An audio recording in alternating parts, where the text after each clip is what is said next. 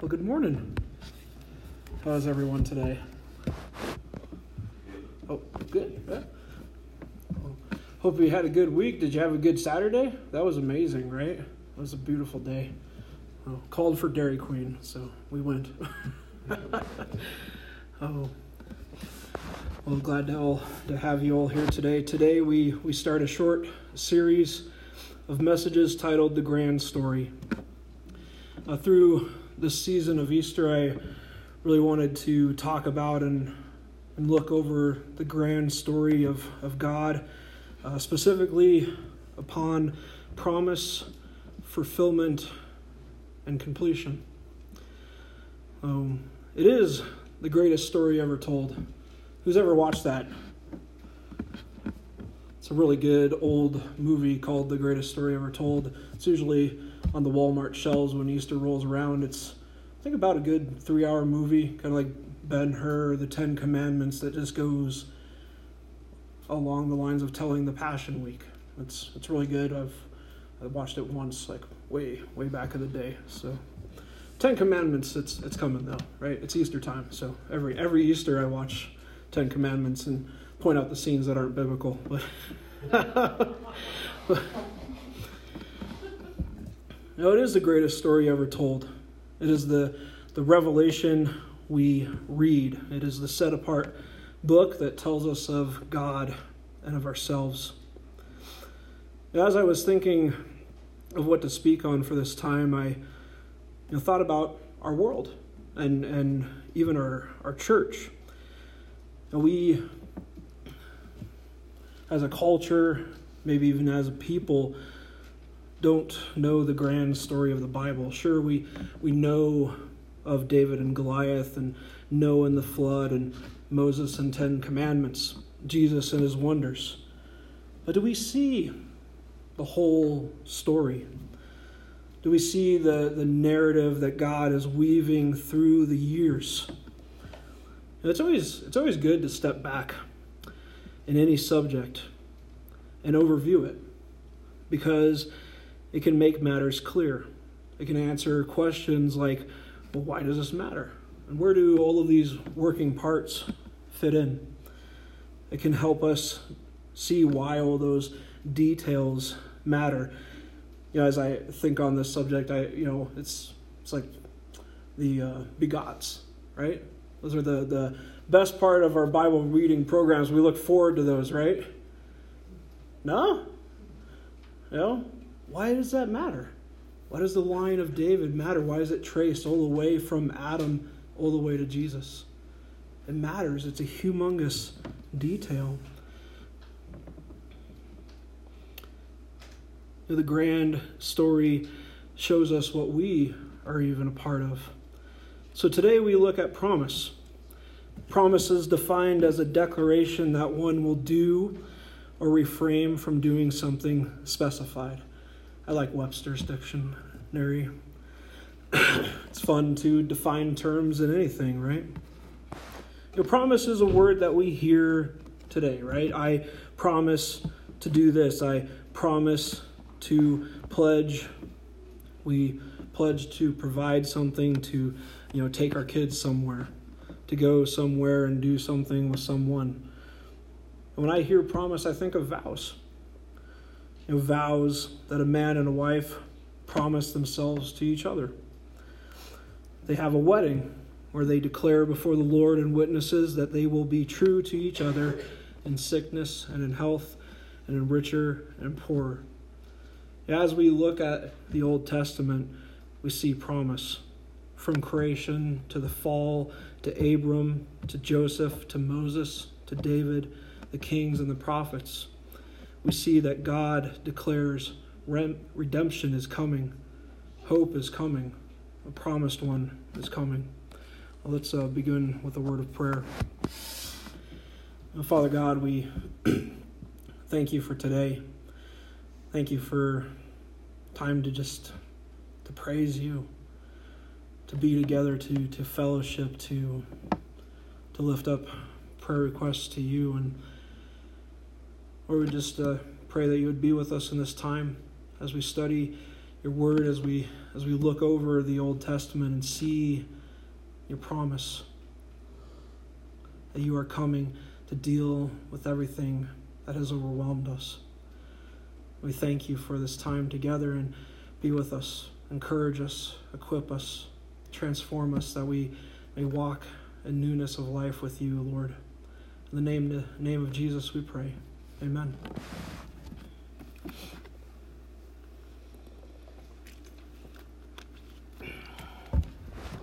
In the beginning, God created the heavens and the earth. It's an amazing start to a story, right? We see from the first two chapters of the book of Genesis that God has formed and framed all of creation the land, the sea, the animals, and their kinds. See, a interesting side note of Genesis is that it does not give us a tree of life, it actually gives us a forest full of different kinds of animals, defined and created by God. And then God creates man in his image. Male and female, he created them. And then something happened. A question was entertained and a choice was made, one that changed everything. Our relationship with God was broken, our relationships with each other were broken.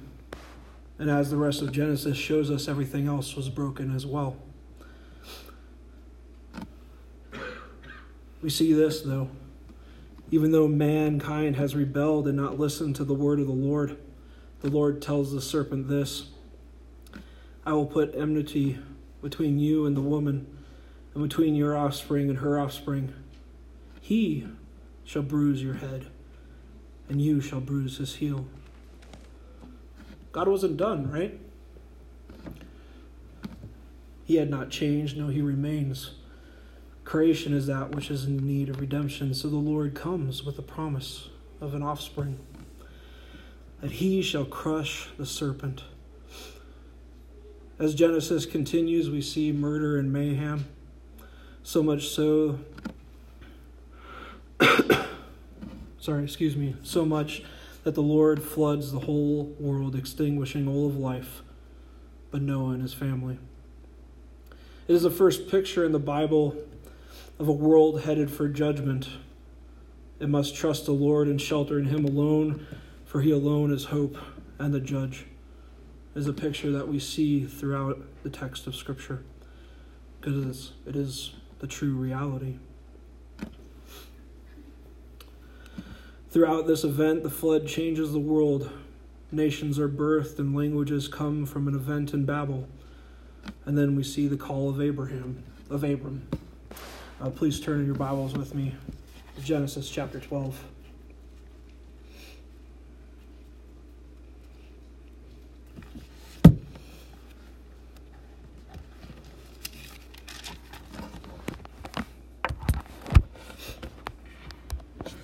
And this is the Lord's call to Abram, the man who would later be named by the Lord Abraham.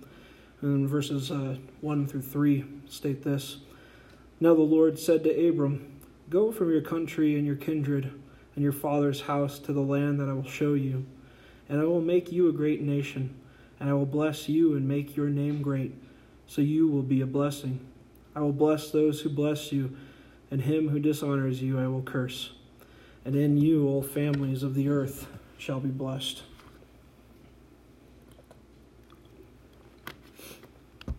So, from the nations, the Lord called one man to make him a great nation, to bless him, and to make his name great, so he will be a blessing. The Lord does this so all the families of the earth would be blessed, for the offspring is to come, right? He will need a nation to come from. He will need a line of people to come from. That's why all those begots matter. From here, we see Abram walk with the Lord. We see the reaffirmings of the promise that the Lord has made to Abram throughout his life, throughout his son's life, and throughout his grandson's life. Abraham, Isaac, and Jacob are the patriarchs that most of Genesis tells about for they are the foundation of the people of Israel. The last part of Genesis, though, fixes upon Abraham's great grandson, Joseph. Joseph, who was sold into slavery, taken into Egypt, and became second in the land. After his ordeal, he tells his brothers this as they feared for their lives after the death of their father, for they were the ones that had sold him into slavery, right? He says this For as you, you meant it evil against me, but God meant it for good, to bring it about that many people should be kept alive as they are today. It not only sums up Joseph's life events, but it sums up the events of Genesis. Evil was meant by one, by the serpent, for all to be destroyed, but God meant it for good. Yes, the world is fallen, broken, and breaking, but there is promise and hope is coming. As you turn the pages to Exodus, you see a whole people, the people of Israel in slavery growing in number. Pharaoh tries to deal with that, but fails. In this time, Moses was born and hidden and then rescued. He grows up and comes into a calling. The Lord tells him this He says, Come, I will send you to Pharaoh that you may bring my people, the children of Israel, out of Egypt. The Lord sent Moses to bring his people out of Egypt just as he had promised to Abraham a long time ago. Throughout this time in the book of Exodus, we see the ten plagues placed upon Egypt, and at the end, the mighty hand of the Lord brings the people out of Egypt. The next part of Exodus brings us to the building of a nation. Its law is given, the law of Moses is given. By it, the world knows we are sinners. For the nation of Israel, it is a covenant promise between them and the Lord, which is conditional. If they keep it, they stay in the land. If they don't, they face exile. Then they are told to build a sanctuary for the Lord, for he would dwell with them. So they build the tabernacle very specifically, right? It's given to Moses and then it's specifically built again. It's like a double reading at the end of the book of Exodus. But it's a it's very important. And next, Leviticus tells how a nation, the people, and the priests of that nation are to approach the Lord, for he is holy. Therefore, sacrifice is needed in his presence, to be in his presence. And this points to the needed one, to the promised one, that he is needed. After the foundations of the nation are set, we see a people rebel against the Lord, right? They don't want to go into the promised land for fear of what would happen. And therefore, they spend the remainder of their adult lives in the wilderness. And Joshua and Caleb are the only adult Israelites who live to see the promised land. And the book of Numbers tells us of those events of the 40 years of the wilderness, of different events. And Deuteronomy is Moses' final addresses to the people of Israel. He would not enter the promised land, but he prepared a nation to follow the Lord, to remember all that the Lord had done, and to warn them of what would happen if they had forgotten. That is the foundation. The cool word for it is the Pentateuch, right? The first five books of Moses, written by Moses. It is the foundation of not only a nation, but of our revelation of the text that we have. It is the framework it is very important, as anything in a house, right? The foundation matters, for without it, no structure can stand. Well, next comes the books of history. It starts with Joshua, a man who led the people of Israel into conquest. They fought for the land promised to them by the Lord. I love at the, at the end of the book what Joshua tells the people. He says this Now therefore fear the Lord and serve him in sincerity and in faithfulness. Put away the gods that your fathers served beyond the river and in Egypt, and serve the Lord. And if it is evil in your eyes to serve the Lord, choose this day whom you will serve, whether the gods of your the, whether the gods your fathers served in the region beyond the river, or the gods of the Amorites, whose land you dwell in. But as for me and my house, we will serve the Lord. that statement is very telling because it shows us the struggle in the history of Israel.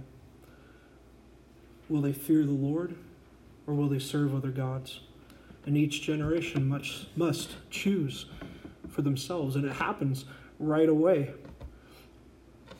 In Judges, we see it as clear as day that people forget God and go their own way time and time again. The book of Judges is summed up with this In those days there was no king in Israel. Everyone did what was right in his own eyes. In this time, the, the people are, are leaderless. So the Lord rose up judges. And those judges would pass away, the people would rebel, and calamity would come again, and the people would cry out. So the Lord would raise up another judge. This is the cycle through the entire book of Judges. This system would come to a close in the time of Samuel, who would anoint the first and second kings of Israel. Both Saul and David were anointed by him.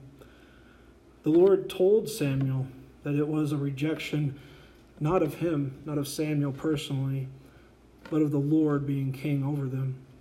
But God gave the people what they wanted. They got a king that was in it for himself Saul. Saul feared the people rather than the Lord. David, on the other hand, would be a king that feared the Lord.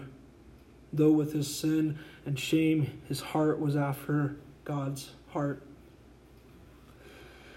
The Lord tells David this about his throne When your days are fulfilled and you lie down with your fathers, I will raise up your offspring after you, who shall come from your body, and I will establish his kingdom, and he shall build a house for my name, and I will establish the throne of his kingdom forever. Right away, as the Lord spoke, you that's not just talking about Solomon, right? Solomon's kingdom did not last forever. This promise tells us of the offspring, that he will be from the very line of David, from the tribe of Judah, and that he will reign forever. As the historical books go on, we see that first and second books of Kings and Chronicles tell of kings and prophets and the people from King Solomon to the captivity, the exile of Judea. They record the deeds of the good kings along with the bad kings, with the battles and sins and everything in between. The last three books of history, Ezra, Nehemiah, and Esther, tell the Jews during exile. Ezra and Nehemiah are about the events of restoring the land to the people the rebuilding of the wall, the temple, and the feeding of the people spiritually, reopening the book. Esther tells of a plot to end the Jews and God's powerful sovereignty in ending that plot. Though, if you look at the book of Esther, the Lord's not even mentioned in it. It's actually a peculiar thing. Some of the Protestant reformers actually thought book of Esther shouldn't be in the Bible because of that. But it's amazing because in this time of darkness, in this time of God being so far from them, he was actually near, working in their midst and dealing with this plot. Well, after all of the history books, I like the history books, come the wisdom books. The book of Job deals with suffering and evil. Psalms deal with worship and our daily struggle. They show us how we can approach God at any time in our lives. Proverbs deals with wisdom applied to life. As we spoke this morning about apologetics, we saw that you know, all these other wisdoms or worldviews are built on wisdom out of other things, right? But our wisdom comes from fearing the Lord. That is the beginning of wisdom. Ecclesiastes. Who likes Ecclesiastes? Just me? Oh, good. Yeah. it's good. It's a good book because it deals with the vanity of life apart from God. It tells people to know the end of the matter, to seek God, to live by the law, and to not forsake the Lord. And the Song of Solomon deals with love. The historical and wisdom books of the Old Testament give us a lot to learn about humanity, its sinfulness, its rebellious nature, and its seeking of other things other than God. But it also shows us a God who is relentless in his love. He calls a people, he sets them apart. He wants relationship with humanity, and he comes to seek and save us and to redeem us. The last part of the Old Testament are the major and minor prophets. The books of Isaiah, Jeremiah, Lamentations, Ezekiel, Daniel are labeled major, right? Major prophets. And they are labeled this because their books are longer and the content has broader and even global implications, right? If you read them, they're, they're talking about world matters. The books of Hosea, Joel, Amos, Obadiah, Jonah, Micah, Nahum, Habakkuk, Zephaniah, Haggai, Zechariah, and Malachi are called minor prophets. Not because of their size, some of them are quite large, right? But their books are usually shorter and their content is mostly narrowly focused because those prophets dealt with Israeli national issues. The prophets shine those promises we see through the Pentateuch and through the historical books and the wisdom books. Isaiah tells us this that the Lord calls us to reason. That yes, we are sinful, but He alone can cleanse us. Isaiah also tells us more of the promised one that He will come from a virgin, that He will be Emmanuel, right? He will be God with us. He will be a son given, and He will be the Prince of Peace. The Lord called Israel to be a light to all nations. But even as the prophets point out, they were failing in that calling, just as the books of history show us as well. But there is one who is able.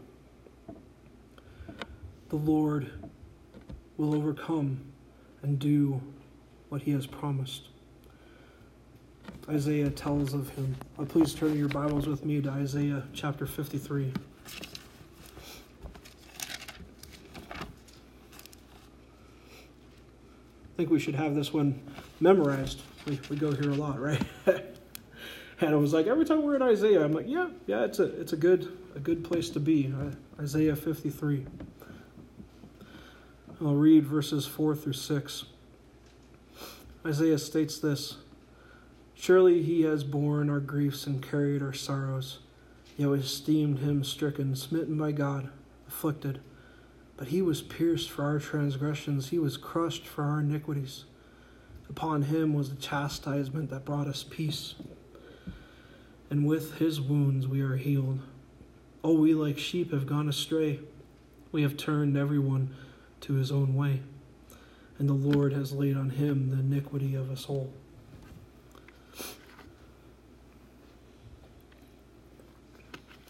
Isaiah is the one that informs us that the offspring would be wounded. Just as the Lord had said in Genesis, Isaiah tells of his form of death, that he would be pierced, and what that death would do. It would be a substitution of our sin. The promised one would take our place. See, the puzzle pieces are all there. The promised one is spoken of here and there, and that one day it would all come together. Daniel tells us that he is one like the Son of Man, and yet he comes with the clouds of heaven. He is seen, and he alone can come before the Ancient of Days. This man can approach God and be presented to him because he is a blameless one an old dominion was given to him. Right? This is Daniel 7 13 and 14. It points back to the promise to David, to Abraham, to Adam and Eve that this man would come, that he would defeat the serpent, sin, and death, and that he would sit on the throne and rule forever. But now came the waiting. Malachi is the last book in the Old Testament, and it ends with these words Behold, I will send you Elijah the prophet before the great and awesome day of the Lord comes, and he will turn the hearts of the fathers to their children, and the hearts of the children to their fathers, lest I come and strike the land with a decree of utter destruction. There it is, right? The Lord will send, the awesome day of the Lord will come. And then silence. None of us like waiting, right? Who who likes a waiting room? Nobody's hand comes up, right? it's like a four-year-old magazine too. Like, when did this happen? Oh, 1985. Cool. But they waited for 400 years. Wars came, rumors of wars came. New empires raged for control for the land, the, but the people held on. Through the Greeks, then through the Romans, they waited for the dawn to come. The promise is a declaration, an assurance of something to come. It will happen. And as I thought about the subject, I thought about people's walks, people's lives. You know, maybe you have had a lot of broken promises in your life, right? You know, there's things out there oh, that maybe we've had too many. And we hear this and we think, well, we'll see, but probably not, right? With a shrug of our shoulders. But we can see God's track record here. Right? And just look at the overview. Man falls. God is there, right there to bring the pieces back together. Man rebels and God brings us back, promising to do it, to bring someone in to redeem it all. His anointed one, that with the zeal of the Lord, he would bring humanity home. Promise is a great word when the people, when the person behind it is trustworthy. And we can see that God is trustworthy. He is the faithful and true one. When he vows it, it is done and it is coming. Uh, please turn in your Bibles with me to Isaiah 55. In Isaiah 55, verses 10 and 11. The Lord, excuse me, the Lord says this As for the rain and the snow come down from heaven, and do not return there, but water the earth, making it bring forth and sprout, giving seed to the sower and bread to the eater. So shall my word be that goes out from my mouth. It shall not return to me empty, but it shall accomplish that which I purpose and shall succeed in the thing for which I sent it. And just as God ordered all of creation, so his word goes out and it will not return empty. The sovereign's Lord, the sovereign Lord's purpose and will and way will happen. And as the saying goes, you can take that to the bank, right? Because it's a sure thing. And there's the proof, just alone in the Old Testament, that the Lord will do what he says. He will succeed. His will and way is worth waiting for. And no matter what we're dealing with, what we see going on in the world, no matter what we're personally struggling with, the hurts and the hangups, we can trust Him to follow through on His promises. He has said it, and it will happen. Let's uh, close a word of prayer. And Father God, we thank you for today. Thank you for this time to to just look through the Old Testament and see the brokenness and sinfulness and rebelliousness of man, but to also see your glorious grace and your promise that hope is coming. that we can we can wait upon you because your promises are worth waiting for. That we we know the next part. We know what's what's going to take place in, in 400 years as we look at the the history of the Old Testament. We know how Jesus explodes upon the scene, how how angels and messengers come, how how John the Baptist comes. We look forward to looking at that next week as we celebrate Palm Sunday. Lord, help us just know that you are trustworthy and true because you will fulfill your promises and you are trustworthy and true. And we can see that through this time. Be with us, Lord, as we sing to you, as we go out upon our day and enjoy this day that you have given us.